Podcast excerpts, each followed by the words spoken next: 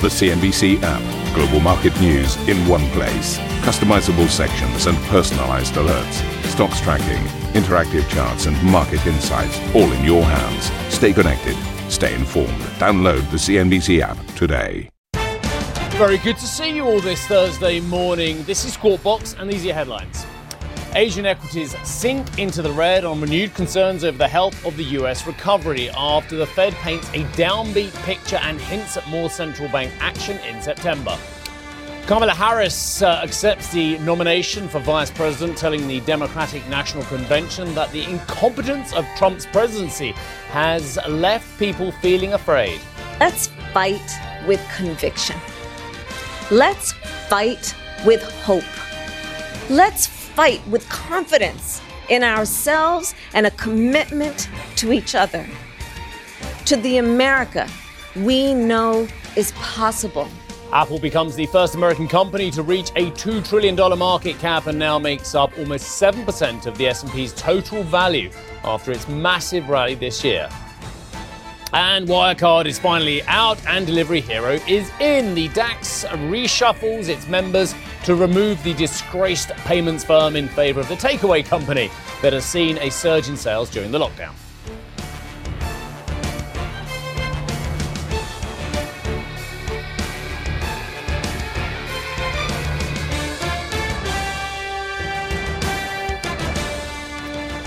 Gonna level with you.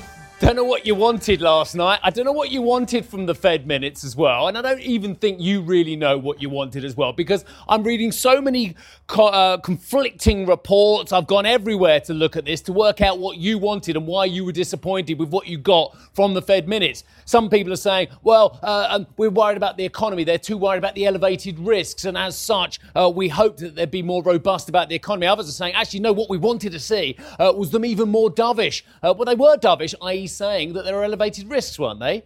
Oh, you wanted action. Well, what action did you want? Did you want them to say something about yield curve control? Yield curve control. Have you looked at the T bond yields? We'll come to all this in a few moments' time.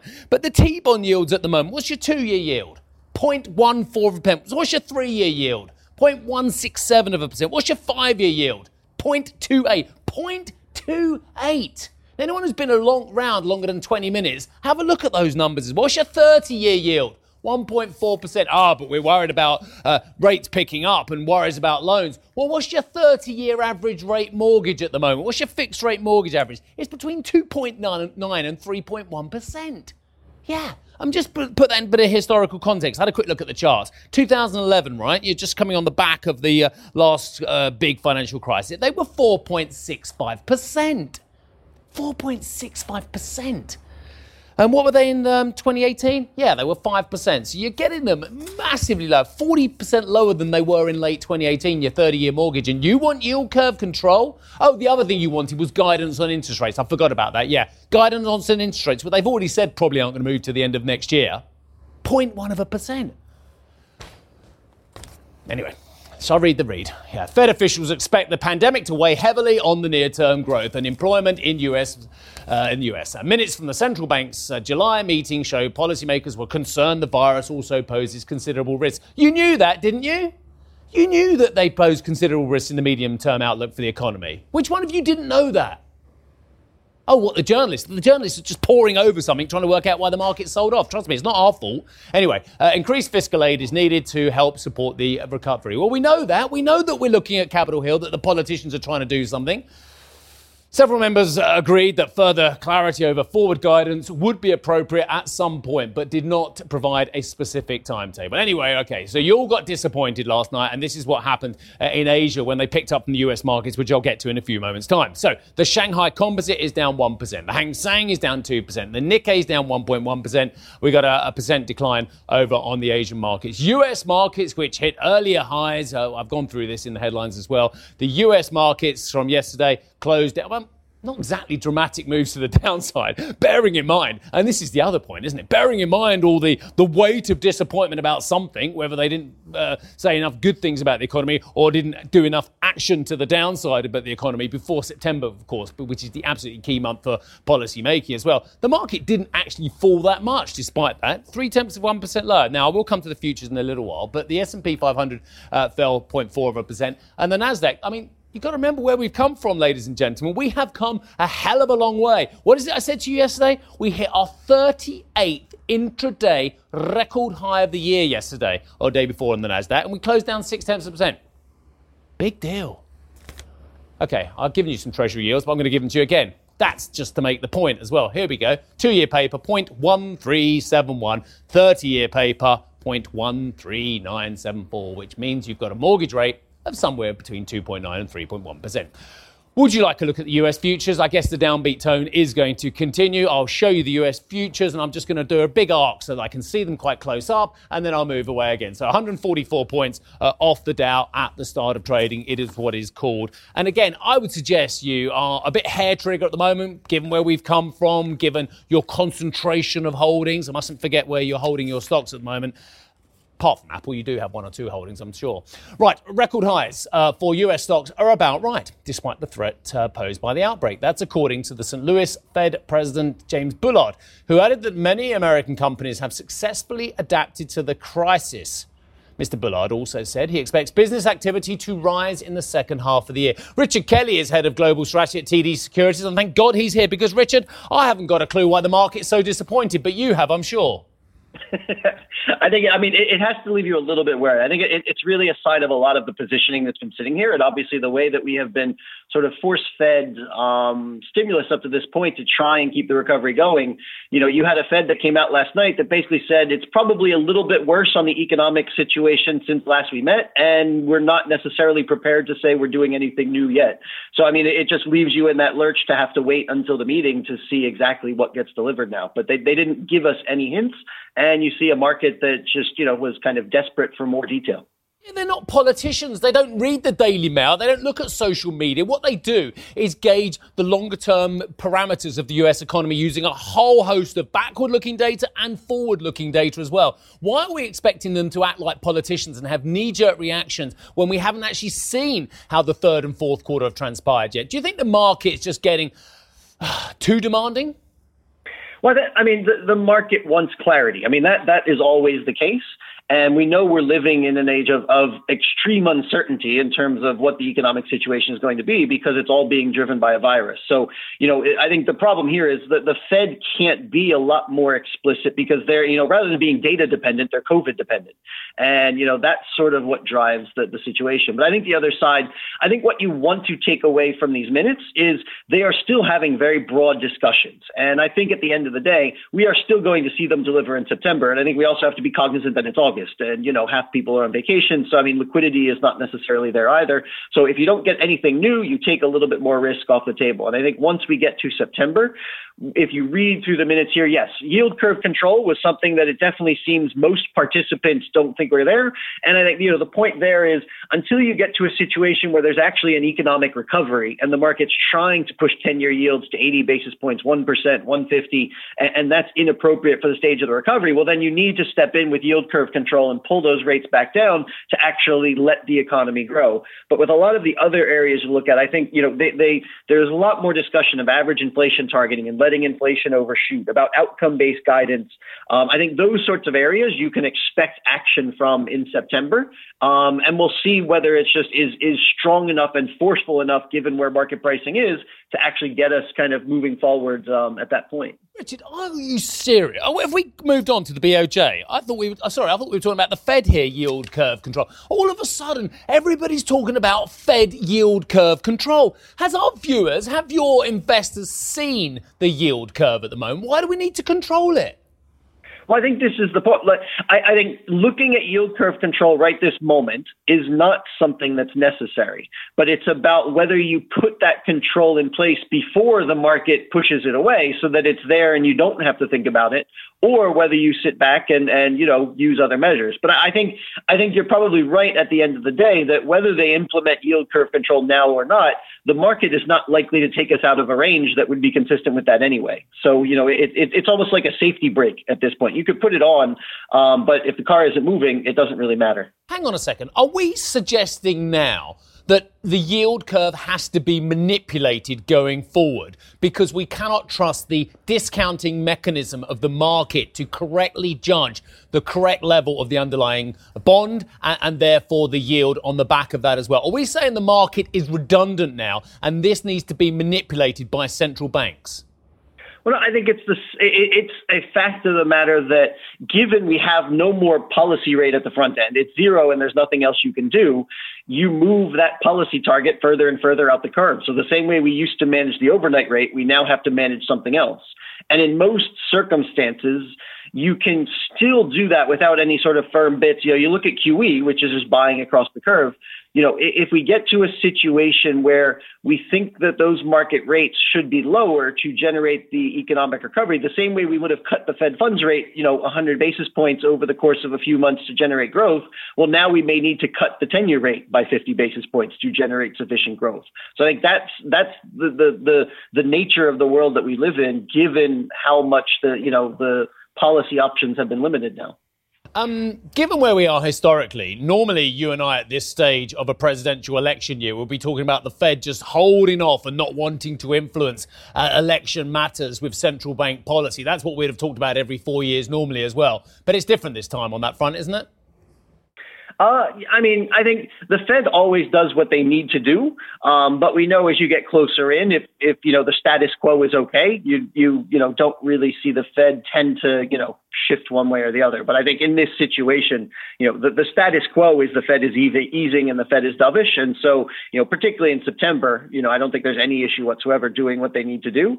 Um, but if they can get their bigger decisions out of the way in September, then that probably leaves them as we get into October and November um, a, a, bit more on the sidelines and running policy um, until we see exactly how the data pans out and where COVID goes at this point. But I think September is still far enough from the election that, that there's really no one concerned about political issues around the Fed here. Um, if we get a stimulus package, and I think um, Nancy Pelosi said, "Oh, we'll meet you halfway." Well, where are they at the moment? They're three, three and a half trillion. The uh, Republicans are about a trillion as well. Let's say we settle on 1.75 trillion, something like that. What does that do to asset classes? Anything? I think it, it, does have a significant hit now, just you know for two reasons. The one is we, have definitely seen the expectations fall that we would get something, and that you know we would get it in an even longer time period. So that gives you a little bit of a boost that you know people have discounted it a bit more. And I think the other side, even if you look at that, you know if you get something between one and a half, two trillion, which seems to be the landing zone right now, given where you've seen Republicans give in a bit, and the Democrats are now willing to get under two in terms of what their headline number is you know, this was a market that was actually coming in thinking it was going to be more like one to one and a half trillion. Didn't think the Democrats were going to get in there. So it's actually bigger than what people were talking about a month ago. So at the end of the day, yes, I think that that overall fiscal policy really has a lot more impact and is much more important right now than than the Fed, given what we've already talked about of, of some of the um, uh, the, the more limited abilities of the Fed at this point. Um, so delivering that fiscal stimulus is more important. And so, you know, you would expect it to feed back into equities, which means you're feeding into that reflation trade and you're getting break evens widen. You know, you're hopefully at some point getting EMFX. That's the side that hasn't necessarily gotten along with there. So the reflation trade, I think, is really anchored to what can fiscal stimulus deliver. Whereas I think the Fed is going to drive the real rates trade. So that's your gold trade and, and your tips trades. Excellent. Lovely speaking to you, Richard. I uh, hope you're well. Thank you very much indeed for that. Richard Kelly, Head of Global Strategy at TD Securities. Uh, Apple has become the first US company to hit a market cap of $2 trillion. It's actually the first company globally if you take out uh, the brief period that uh, Saudi Aramco uh, spent at $2 trillion. The tech giant has doubled its valuation in just over two years, having already surpassed uh, the aforementioned Aramco as the world's most valuable company in July. Uh, Juliana joins us with more. Uh, why is it worth double what it was when it was a trillion dollars, Juliana? Good morning to you. Good morning, Steve. Well, it has been an extraordinary run for Apple. Apple was the first uh, company to reach the $1 trillion market cap milestone on August 2nd, 2018, and now it's been an extraordinary run since then. It shares up about 60% year to date and up more than 120% over the last year. Now, what justifies this doubling of its valuation in just over two years, as you just asked? Well, the operational performance has been strong in recent quarters. In July, the company company posted a historically strong third quarter uh, with a strong quarter with nearly $60 billion in revenue. But here's the kicker nearly double digit growth in its product and services unit. And this really underscores the success of Tim Cook's strategy to try to shift the business and shift the perception of the business from being a hardware company to being more of a services and software company. Evaluation now stands around 33 times price to earnings. This $2 trillion mark is, of course, largely symbolic, but it does underscore the efforts that Tim Cook has made to shift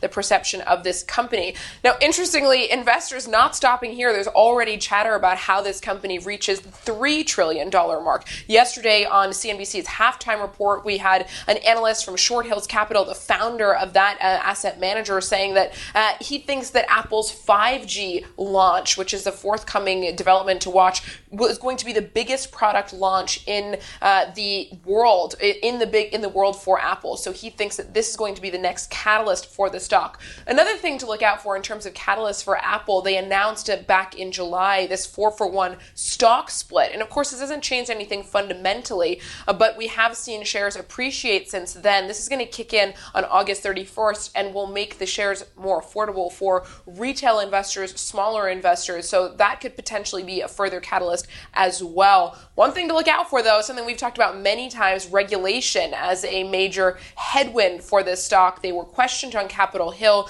just a couple of weeks ago over their App Store policies in particular. And then we were discussing just earlier this week the story around Epic, uh, the Fortnite game owner, and the battle that they're now forging against Apple for their App Store policies. So it's not necessarily going to be smooth sailing from here, but it has been an extraordinary run thus far. Steve. Uh, Juliana, we've looked at political heat on uh, other players in the, the, the, top tech companies. Is there much political heat uh, on Apple at the moment as well? Of course, at various times, they cross swords with uh, uh, Mr. Trump about reshoring, about where their production facilities are as well. Has that gone away? It absolutely has not. I think this is the key hurdle when you speak to investors about Apple. It's the uh, regulatory hurdles, and of course, you can't you can't extract that from the political pressure that are facing not only Apple but the tech giants more broadly. And Apple was quickly joined by the other tech giants, Microsoft, Amazon, Alphabet, in reaching the one trillion dollar market cap level. So there's a huge amount of scrutiny on these companies from a political and regulatory perspective, and that is definitely not going to go away away anytime soon. But you speak to investors, and from a political point of view, when you think about U.S. versus China here, uh, the tech giants are no doubt the pride and joy of U.S. industry at the moment. So, will the U.S. politically want to do anything to dent the size, the scale, the dominance of these tech giants? That's a big question, and you have to pair that with the regulatory concerns that come with growing as powerful and as big as these companies have. Very nice. Thank you very much indeed for that, Julian. Nice if you could uh, join us nice and early today. We'll see you a little bit later on as well. So, coming up on the show, Alibaba earnings set to be overshadowed by rising US China tensions. Uh, Sherry has a preview for us coming up next. And, oh, the podcast, though. Oh, it's a winner. Uh, more on the Fed's downbeat view of the economy. Check out the CNBC podcast available from all major providers and the CNBC website.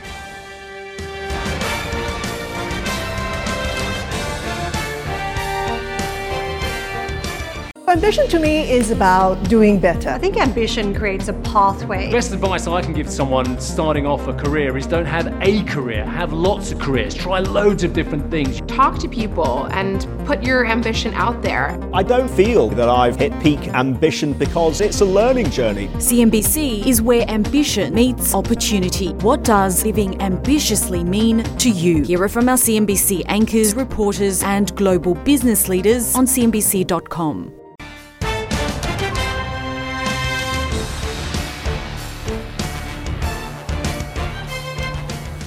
Welcome back. It seems only a, a, couple of years ago that Geoff and I were welcoming uh, Roberto Azevedo as the incoming World Trade Organization Director General. Now he's the outgoing one.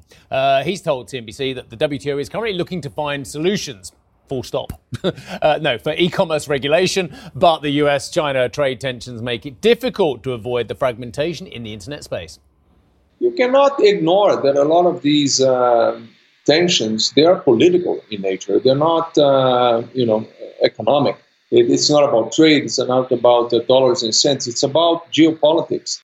Uh, Mr. Azevedo, though, was upbeat on the ability of the WTO to broker negotiations that would create global rules for the digital age. It's absolutely doable. I have no doubts about that, that we can come up with uh, rules and disciplines that would harmonize uh, the way that uh, economies interface in the digital space. Got to be honest, I think there's bigger issues than worrying about the digital e commerce space as well. I mean, just got to look at that big ocean, the Pacific, and look on either side of it, and you can see bigger issues, which the WTO has not been able to bridge, has it? Uh, Mr. Trump may ex- attempt, though, to block possible payments to China that would result from any deal to sell TikTok in the United States. That is according to the White House economic advisor Larry Kudlow, who spoke to CNBC from Washington. I think he probably would like to deny China uh, some of the uh, proceeds of the TikTok sale. Um, it's not something that's been done in the past, but that doesn't mean it can't be done now. I'll leave it to Secretary Mnuchin, who will be running the books uh, on that deal. So we'll see. I don't know. Meanwhile, TikTok's general manager in the United States and Canada, who is uh, Vanessa Pappas, has told NBC's Today Show that the company is confident of its long term future in the United States, denying accusations that it poses a security threat. No, we're, we're not a national security threat, and we've uh, said that time and again. We have very strict data access and controls. We have our security team in the US, which is world class, but it matters probably less what I have to say and more what the experts have to say. So even last week, we saw the CIA come out with their intelligence report that said we're not a national security threat. Uh, the Australian government did their own research and also said that, that we're not a national security threat, and then they're not pursuing a ban. Elsewhere, Alibaba due to report results before the US bell. Analysts have predicted that the e-commerce giant generated $21 billion in revenue, boosted by an increase in online shopping amid the pandemic. The Chinese tech giant's outlook, though, could be weighed down by rising trade tensions. And Sherry, that is the point, isn't it? Normally, we're just poring through the Alibaba numbers to see how Alibaba has made hay potentially during the pandemic. But the fact of the matter is, we can't dissociate it from the politics at the moment.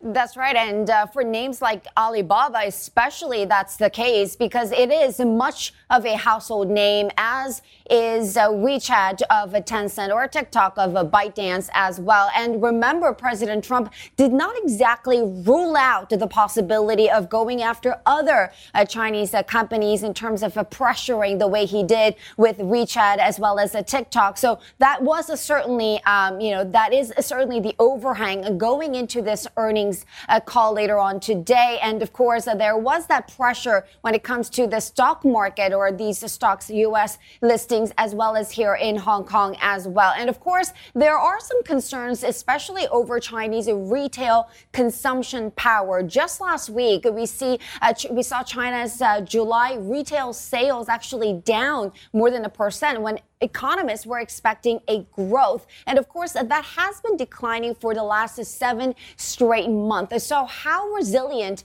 are Chinese uh, consumers is really one big overhang question as well. Although when it comes to the market expectations, uh, we are looking at the revenue uh, jumping close to 30% or so on year for the June quarter. All this has to do with Alibaba, believed to be one of the winners in terms of rising online shopping, especially as the Chinese consumers are riding out of the uh, depth of the coronavirus in that particular country as well. And remember, there has been nice ramp up when it comes to cloud business that a lot of analysts particularly liked as well. So those are some of the stuff that, that we're going to be watching out for. And bear in mind, like I said, this is the June quarter, and let's not forget what happened on June 18th. Alibaba had a major mid-year sales promotion event, and that is expected to give a nice boost when it comes to its sales numbers. In fact, the company did talk about the volume